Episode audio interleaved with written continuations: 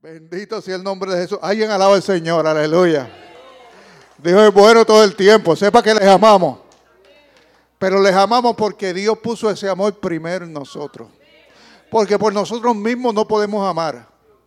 No podemos amar como Él ama. Y sepa que tenemos una deuda. Y esta deuda es una deuda de amor. El mensaje de hoy se llama la gran deuda. Y yo le invito a que usted busque en la palabra el libro de Romanos capítulo 13, verso 8. Romanos 13, eh, verso 8. Los, hermanos pueden sentarse si quieren.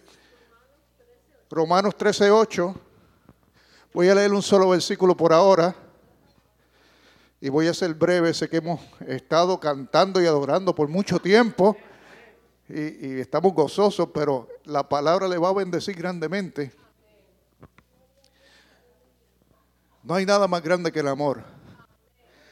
Dice, dice eh, una frase muy bonita que escuché, que el amor es la fuerza que mueve el mundo, pero esa fuerza fue impuesta, fue traída por el Señor Jesucristo. Él es amor, Dios es amor. Él es la fuente del amor. Romanos 13:8 habla de deudas. Usted la encontró, iglesia. Dice así, no debáis a nadie nada, sino, hace una excepción, el amaros unos a otros. Porque el que ama al prójimo ha cumplido la ley. Señor, enséñanos a amar cada día como si nunca nos hubieran herido. En el nombre de Jesucristo nuestro Señor te lo pedimos. Amén y amén. Aleluya. Puede sentarse en esta hora. Ve que es interesante porque la Biblia dice que, que no debamos a la Biblia. La Biblia dice que nosotros debemos buscar pagar las deudas y tratar de, de saldar las deudas y no estar eh, esclavos del crédito. Pero nos dice estos versículos, si usted lo lee con mucho cuidado, que hay una deuda que a Dios le, agrada, que usted la tenga siempre. Y es la deuda de amarnos los unos a los otros. Así que nosotros tenemos una deuda de amor. Alguien alaba a Dios. Toda deuda puede ser pagada totalmente. Usted puede pagar su mortgage. Dios bendiga a los que han podido, ¿verdad? Usted puede pagar su automóvil. Usted puede pagar todas sus deudas. Pero la deuda de amor que tenemos como cristianos no se termina de pagar. Nunca se acaba de pagar esta deuda. Usted tiene que seguir amando cada día. Es una deuda permanente con Cristo porque Cristo no termina de amar y su amor es sin límites. Y es una deuda que así como el amor de Dios se renueva, nosotros tenemos que renovarnos diariamente en ese amor. Es una deuda diaria que se renueva.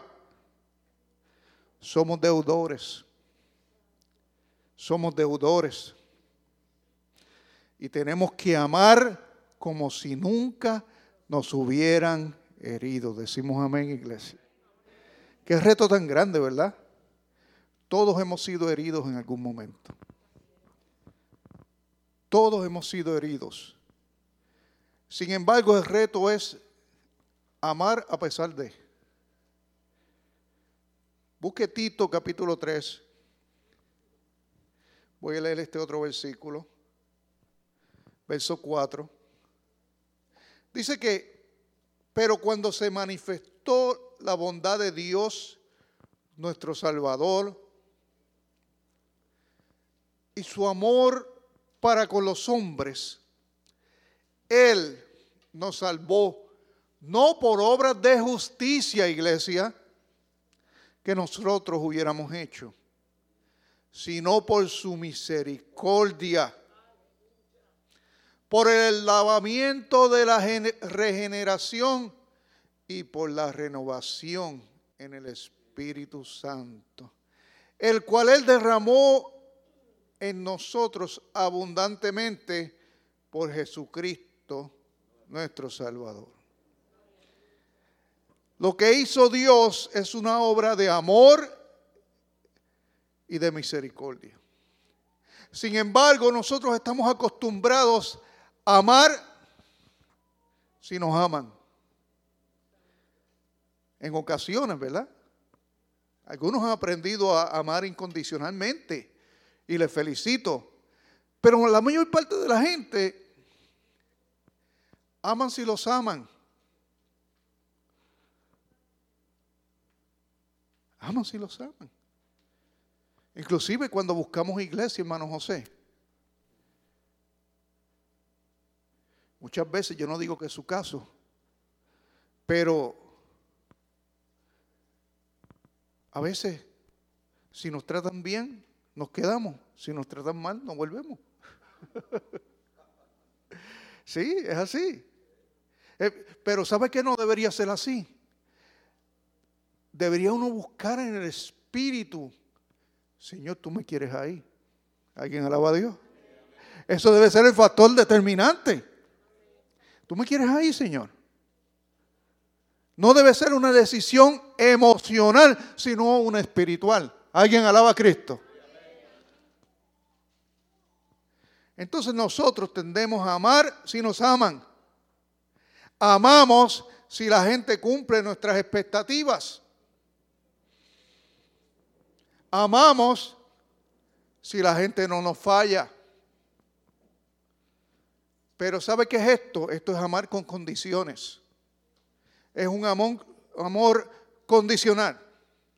Sin embargo, vea que el amor de Dios no exige condiciones. No exige perfección. Jesús ama aunque usted no le ame. Por eso la gente dice, Cristo te ama, es cierto. Aunque usted sea satanista y hable diariamente mal de Dios, Cristo le sigue amando.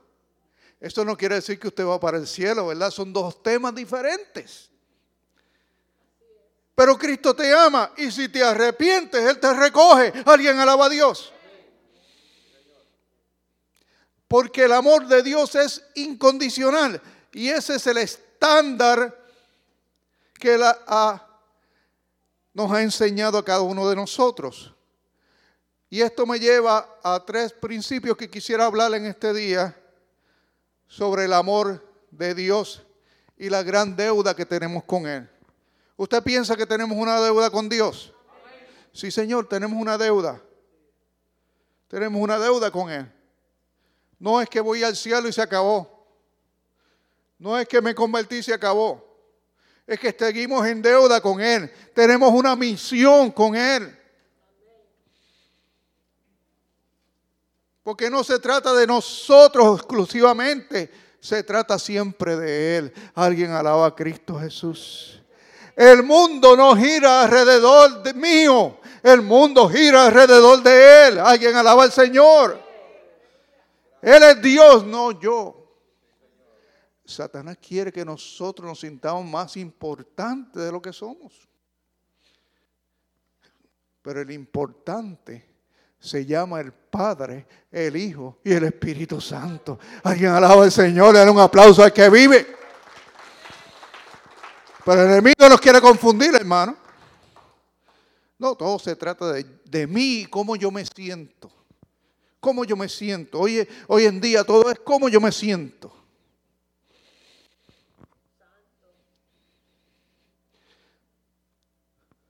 Si hoy me siento mujer, pues soy mujer. ¿Ah? ¿Alguien alaba a Dios? Pues es la, sociedad hoy en día. ¿Ah? Y si me siento hombre, pues soy hombre. ¿Ah?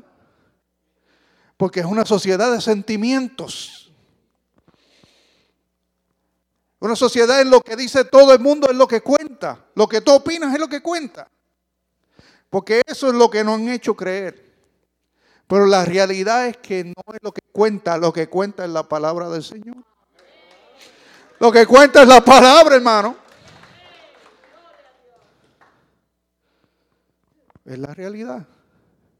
Nos dan una ilusión de que somos tan importantes que lo que opinamos de lo que decimos es lo más grande, lo más importante, pero no es la realidad.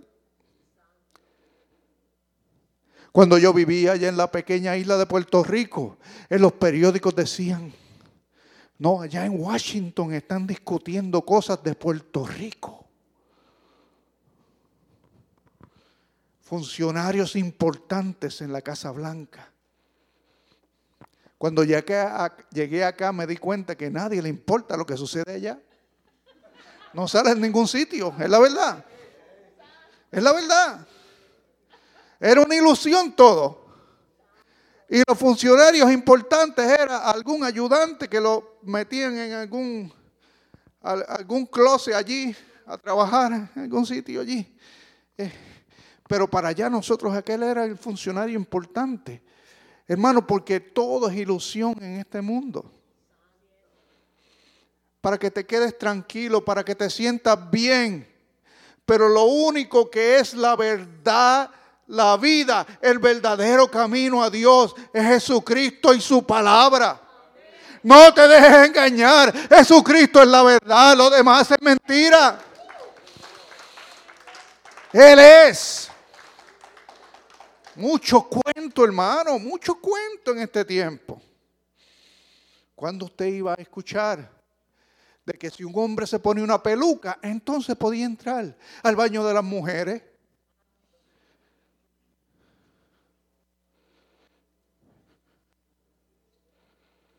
Santo, ¿por qué yo estoy predicando de esto?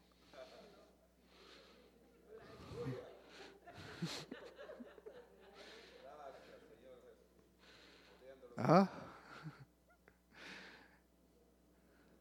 ¿Dónde está el amor? ¿Dónde está el amor? El amor está cuando usted respeta, respeta a las demás personas y no solo es mis derechos, mis derechos, mis derechos.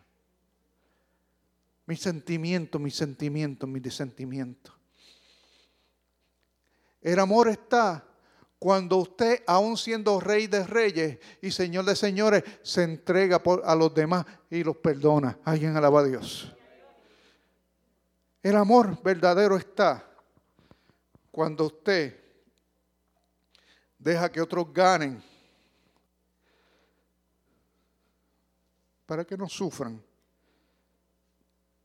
Cuando usted perdona, aunque tenga la razón. Ese es el amor verdadero y voy a hablar sobre eso en esta tarde. El primer fruto, y esta es la primera muestra de esta gran deuda que vamos a hablar hoy, del Espíritu Santo en la vida de todo el creyente, es el amor. Es el más importante, hermano. El amor es tan y tan importante. Pero mira lo que sucede. Cuando usted recibe a Cristo en su corazón, el Espíritu Espíritu Santo de Dios empieza a transformar tu vida y te da un bautismo de amor. Un nuevo amor nace en ti. Un nuevo, algo que no había. Algo que no había. Por eso usted ve que hombres toscos y fuertes vienen del mundo, se convierten y de pronto usted lo ve llorando por primera vez. Ellos mismos no entienden. Ellos mismos no entienden porque ahora tienen una sensibilidad que antes no tenían. Ahora reciben abrazos, antes no, antes eso no era de hombres machos. Porque es el Espíritu Santo, alguien alaba su nombre. Primera de Juan, capítulo 4, verso 7. Ay, qué lindo. Aleluya. Cuando nacen ese nuevo amor, dice, amados, Amados, Dios te habla con amor. Escuche bien. Lo demás no importa. Amémonos los unos a los otros, te dice el Señor. Amados, amémonos unos a los otros, porque el amor es de Dios. Y todo el que ama es nacido de Dios y conoce a Dios. Escuche esto, y conoce a Dios. Y el que no ama no ha conocido a Dios, porque Dios es, Dios es amor. Usted está viendo, iglesia. Por eso, una de las más poderosas estrategias de Satanás es enfriar el amor de los cristianos. Por eso hay muchos cristianos que sufren una desilusión y se enfrían. Eso es lo que quiere el diablito. El diablito quiere que tú te enfríes con tus hermanos. El diablito quiere que usted no se acerque a sus hermanos. El diablito quiere que usted no comparta con sus hermanos. El diablito quiere que usted tenga una república separada en la iglesia. Que usted sea una república aparte. Eso es lo que quiere el enemigo. Por eso dice que en los postreros tiempos, esto está en Mateo 24, 12, y por haberse multiplicado la maldad, el amor de muchos cristianos se enfriará. Y esta es una señal de los últimos tiempos. El amor de muchos se enfriará. No van a querer, no van a creer ni en la luz eléctrica, pero vienen a los cultos. O lo ven en, internet. O dicen que son cristianos. Pero se, alejan de todo el mundo porque piensan que todos le quieren hacer daño.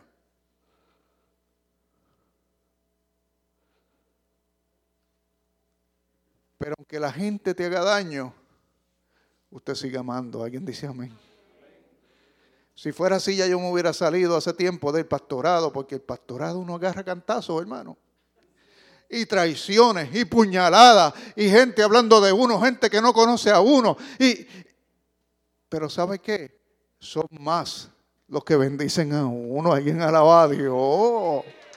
Usted tiene que contar las victorias, olvídese de las otras cosas. Imagínese. No puede andar usted por la vida recordando solo lo negativo. Recuerda lo positivo. Diga el, de lado, recuerda lo positivo. Todo lo positivo. ¿Cuántas cosas buenas han sucedido de que uno está en la iglesia? Sí, han sucedido malas, pero está bien.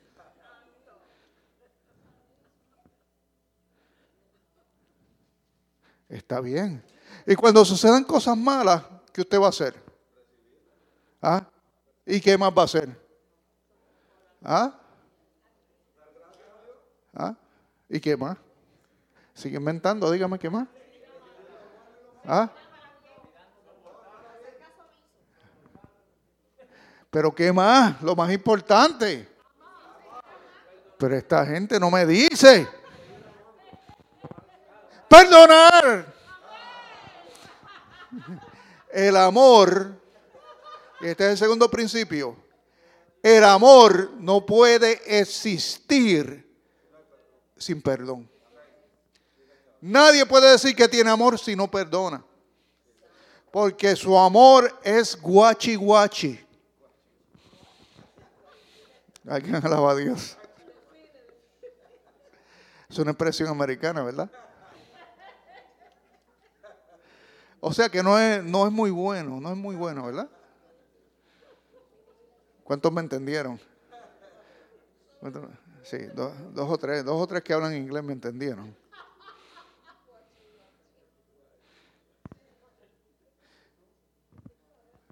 Que tu amor no sea guachi guachi, sino que sea verdadero. Porque tiene que tener, perdón, y le voy a explicar esto. Lucas 23, 34. Uno de los versos más importantes de la palabra de Dios. Lucas 23, 34.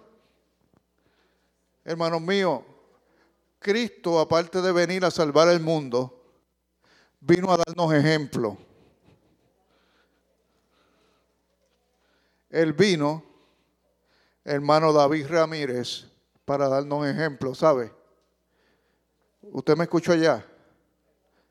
Usted se puede sentir, sentar más para acá porque es que la columna lo tapa. No sé si se sentó ahí para que yo no lo mire. Sí, alguna gente se sienta detrás de las columnas para que yo no los pueda ver. Ahí le veo, hermano David, mire. Gloria a Dios.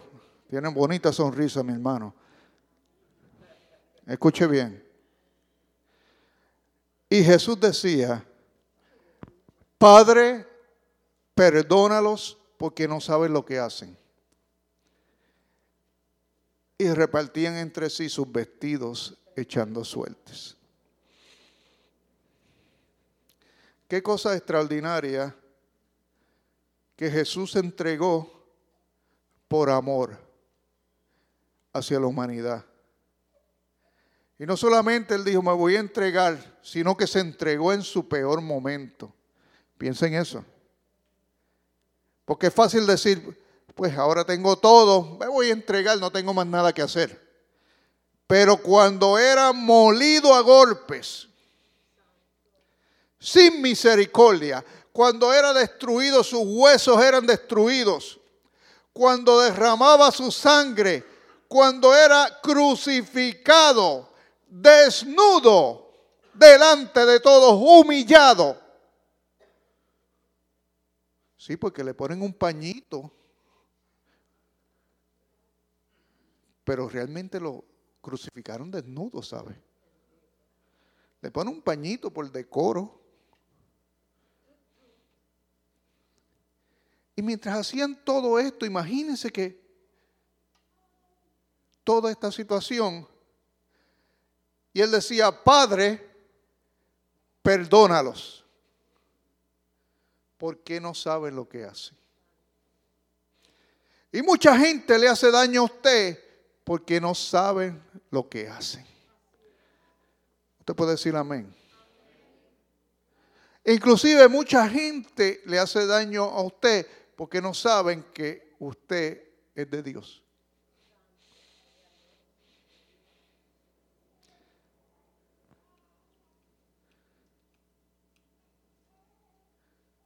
¿Cómo Jesús pudo perdonar a esta gente que le producía tan grande dolor y tan grande humillación? ¿Cómo lo pudo hacer? Por su gran amor adquirió un amor tan grande, un nivel de amor tan y tan grande que no importaba lo que la gente hiciera, él podía perdonar. Y usted dirá, es imposible. Y yo le digo, no es, no es imposible, es posible. Y se lo voy a demostrar en esta tarde. Es posible. Porque cuando sus hijos hacen cosas que usted sabe que están mal, usted los perdona. ¿Verdad que sí? Cosas que usted no le perdona al hijo de que está sentado a su lado, pero al suyo se los perdona. Cosas que a lo mejor usted le critica al hijo del vecino, pero al suyo, chitón.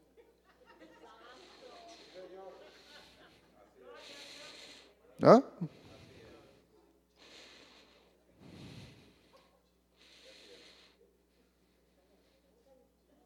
pues entonces hay una capacidad de amor perdonador en usted. Lo, el reto de nosotros es que usted pase ese amor que tiene de los hijos a los demás. ¿Alguien alaba al Señor? Ese es el reto, que usted lo extienda. La capacidad está en usted. Y Cristo ha aumentado el amor. ¿Alguien alaba a Dios? Él quiere que desarrollemos eso y que crezcamos en amor. El que ama tiene que ejercitarse en el perdón. Si usted le pasa algo, perdone inmediatamente. Perdone.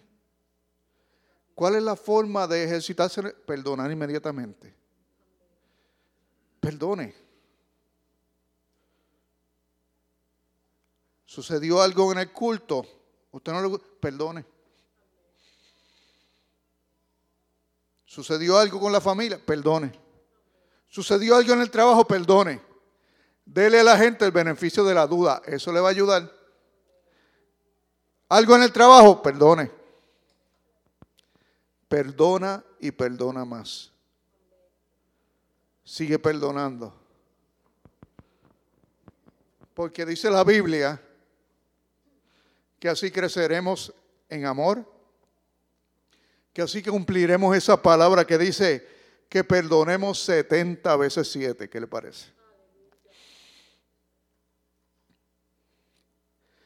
La Biblia dice que el que ama todo lo sufre, todo lo perdona. ¿Usted ha leído eso? Todo lo sufre. El día de San Valentín la gente se regala esas cosas. El amor todo lo sufre, todo lo... Pero se ha puesto usted a leer lo que significa eso. Todo lo sufre, todo lo perdona. Eso es lo que Dios quiere, que usted perdone. Que si tú escuchas algo malo de otra persona, no salgas rápido a opinar y a decir. Empieza a orar y diga, diga, Señor, a lo mejor esto no está bien. Ayuda a esta persona. Perdonando. Amando. Porque usted cada vez que lo hace está abogando por su propia alma. Recordemos que el perdón es la base de la salvación, porque nadie merece el perdón de Dios. Entonces, ¿por qué negarle el perdón a otros? ¿Alguien puede decir amén? ¿Cómo usted le puede negar el perdón a otro si usted ha sido perdonado? Todos hemos sido perdonados. Todos. Primero en Juan 4:12 no lo tiene que buscar. Dice, si nos amamos unos a otros, Dios permanece en nosotros. Y su amor se ha perfeccionado en nosotros. Primero en Juan 4:19 dice, nosotros le amamos a Él porque Él nos amó primero. Bellísimo. Tercer principio que voy a hablar hoy y esto quiero que lo escuche bien porque tiene la capacidad de revolucionar tu vida en el tema del amor y del perdón. El amor cubre pecados. El amor cubre pecados. Le voy a explicar cómo. Escuche esta historia. Un joven llamado Oscar y una joven llamada Gaby eran súper amigos. Se llevaban muy bien y se estimaban mucho. Un día surgió un pequeño desacuerdo entre ellos y se enojaron entre sí. Oscar siempre había sido muy orgulloso y a Gaby le parecía no importarle la opinión de Oscar, pero de vez en cuando preguntaba por él. Así que pasó el tiempo y ambos dejaron de hablarse por bastante tiempo. Algunas otras personas le aconsejaron que se pidieran perdón, porque ambos eran creyentes. Pero ninguno de los dos escucharon. Una mañana, cuando leía el periódico, Oscar se enteró que Gaby había sido asesinada a media cuadra de su casa. Más tarde se enteró que Gaby venía a pedirle perdón a él. Oscar no tuvo palabras que decir aquel día, faltó a la escuela, estuvo todo el día encerrado en su cuarto sin comer, sin hablar y sin dormir. Lloró como nunca en su vida porque siempre lamentará la muerte de Gaby y sobre todo por no haberle pedido perdón. Primera de Pedro 4.8 dice lo siguiente. Y ante todo, si lo puedes poner en la pantalla, y ante todo, tener entre vosotros ferviente amor. ferviente amor entre vosotros, porque el amor cubrirá multitud de pecados. ¿Qué le parece esa palabra? Multitud de pecados. ¿Y a qué se refiere cómo el amor puede cubrir multitud de pecados? Y eso es lo que quiero hablar para cerrar esta palabra de hoy. La base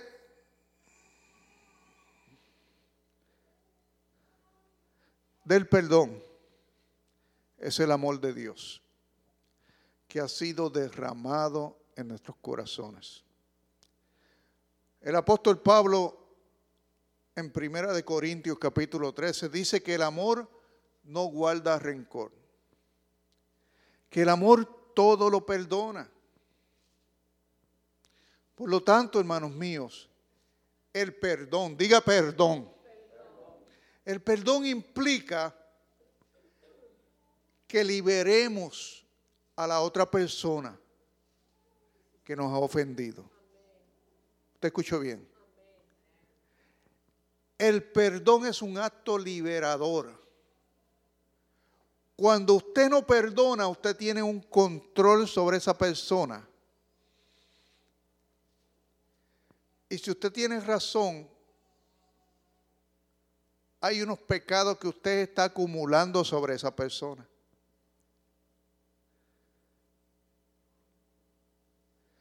Pero si usted perdona a esa persona, esos pecados le son remitidos. Le son perdonados también por Dios. Esos pecados ya no cuentan. Por eso el amor, como dice la palabra, cubre multitud de pecados a través del perdón. ¿Cuántos me están entendiendo? A través del perdón. Ni siquiera Dios, porque vamos a decir que a quién puede usar de ejemplo que no se ofenda, no menos la pastora, porque después en casa me, se la desquita. Mira, el hermano. ¿ah? Hermano Fausto, vamos a decir que el hermano Fausto me robó una gallina. ¿Ah? Sí. Sí. Vamos a decir que el hermano Fausto me robó una gallina. Que yo estaba engordando allí en el patio de mi casa. Y se la llevó para su casa. Y un día yo paso por la casa de Fausto, veo la gallina y yo digo, uy, se parece a la que yo tenía. Eh, tiene hasta el pico virado igualita que la mía.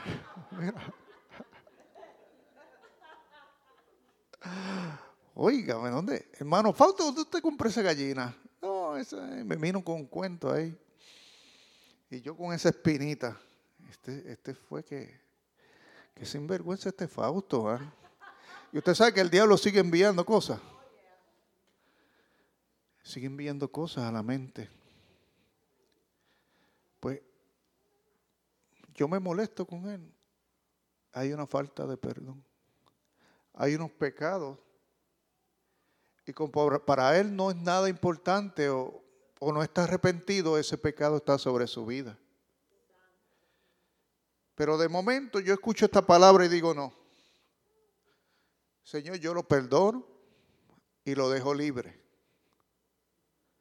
E inmediatamente ese pecado es borrado. Ese pecado, él queda libre totalmente porque no hay una demanda sobre él. ¿Me está entendiendo, iglesia? No hay una demanda sobre él. No importa delante de los ojos de Dios, que es el juez, ya no hay una demanda de pecado sobre su vida. Por lo tanto, Fausto no debe nada. Ha sido perdonado. Dios, a través de Cristo Jesús y de su gran amor y perdón, nos da la facultad, dice en otra parte de la Biblia, para que nosotros perdonemos pecados, pero es a través de nosotros perdonar a la gente, no es decirle, oh, tus pecados son perdonados, pero son los que han cometido contra nosotros. ¿Alguien está entendiendo? No es que yo voy a perdonar los que hicieron contra otros, nadie tiene esa autoridad. Yo puedo perdonar lo que han hecho contra mí. Y que yo tengo razón.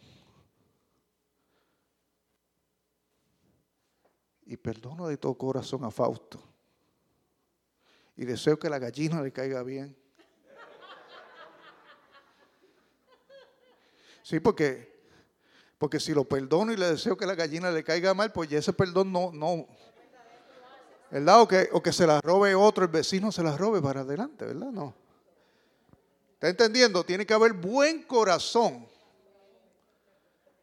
en el nombre de Jesús. El perdón implica que liberamos a la persona que nos ha ofendido. Su falta contra nosotros ya no pueden ser usadas en su contra nunca más. Y yo jamás le voy a reclamar por la gallina. Jamás. Jamás voy a... Oye, Fausto Gavilán, no le voy a hacer... No voy a hacer chistecitos, nada. Nada. Tengo que borrarlo como que nunca pasó. ¿Está entendiendo, iglesia? Nunca ha pasado así es el verdadero perdón total. No puedo ponerle un archivo para usarlo después. Perdón total, diga perdón total. Cuando Dios perdona nuestros pecados, con esto termino, Él nos capacita para perdonar a los demás. El creyente tiene el poder y la fuente de amor que necesita para perdonar a los demás. Nadie diga que no puede. En Cristo puede. Porque cuando perdonamos a otros, estamos ejerciendo el poder y el amor de Dios hacia los demás. La multitud de pecados que cubre, según la palabra, no son los nuestros, es los de otras personas tal y como Cristo hizo en la cruz. En la cruz, por amor, Jesús cubrió multitud de pecados. ¿Verdad que sí? El amor cubrió multitud de pecados. Y nosotros, fluyendo en Cristo y perdonando, cubrimos multitud de pecados cometidos en contra nuestra. Amén. Póngase de pie en esta hora. Por esto, mis hermanos, el perdón es tan importante. Cuando usted perdone, perdone totalmente. No perdone y guarde en el archivo para usarlo después. No siga hablándole a su esposo de hace 10 años cuando bailó con su prima. No. No, ¿te acuerdas de aquella vez hace 15 años? No. Perdone ya, no traiga más. No lo use cuando esté perdiendo el argumento. No lo use. ¿Te acuerdas aquella vez que te estabas riendo con el cartero? No. Perdona. Dile que está al lado, perdona. Tenemos que perdonar totalmente porque si no lo hacemos, entonces no hemos perdonado. No hemos perdonado. Padre, en el nombre de Jesús. Ayúdanos a amar y a perdonar como tú quieres que hagamos. Nosotros te bendecimos de todo corazón. Te damos las gracias, Padre eterno, Jehová de los ejércitos, porque tú has sido bueno al enviarnos a tu Hijo glorioso, Cristo Jesús, y a permitir que el glorioso y maravilloso Espíritu Santo ministre nuestras vidas. Y te damos las gracias, Dios Trino, porque tú has sido bueno. Ayúdanos a crecer en ti en amor y en perdón y en todas las áreas de la vida, Señor. Que el perdón, la falta de perdón jamás logre en nosotros tomar control. Y todo esto te lo pedimos en el nombre del Padre, del Hijo y del Espíritu Santo, Señor. Amén, amén. Que Dios te bendiga, Dios te guarde, iglesia amada. La paz de Dios es contigo, shalom.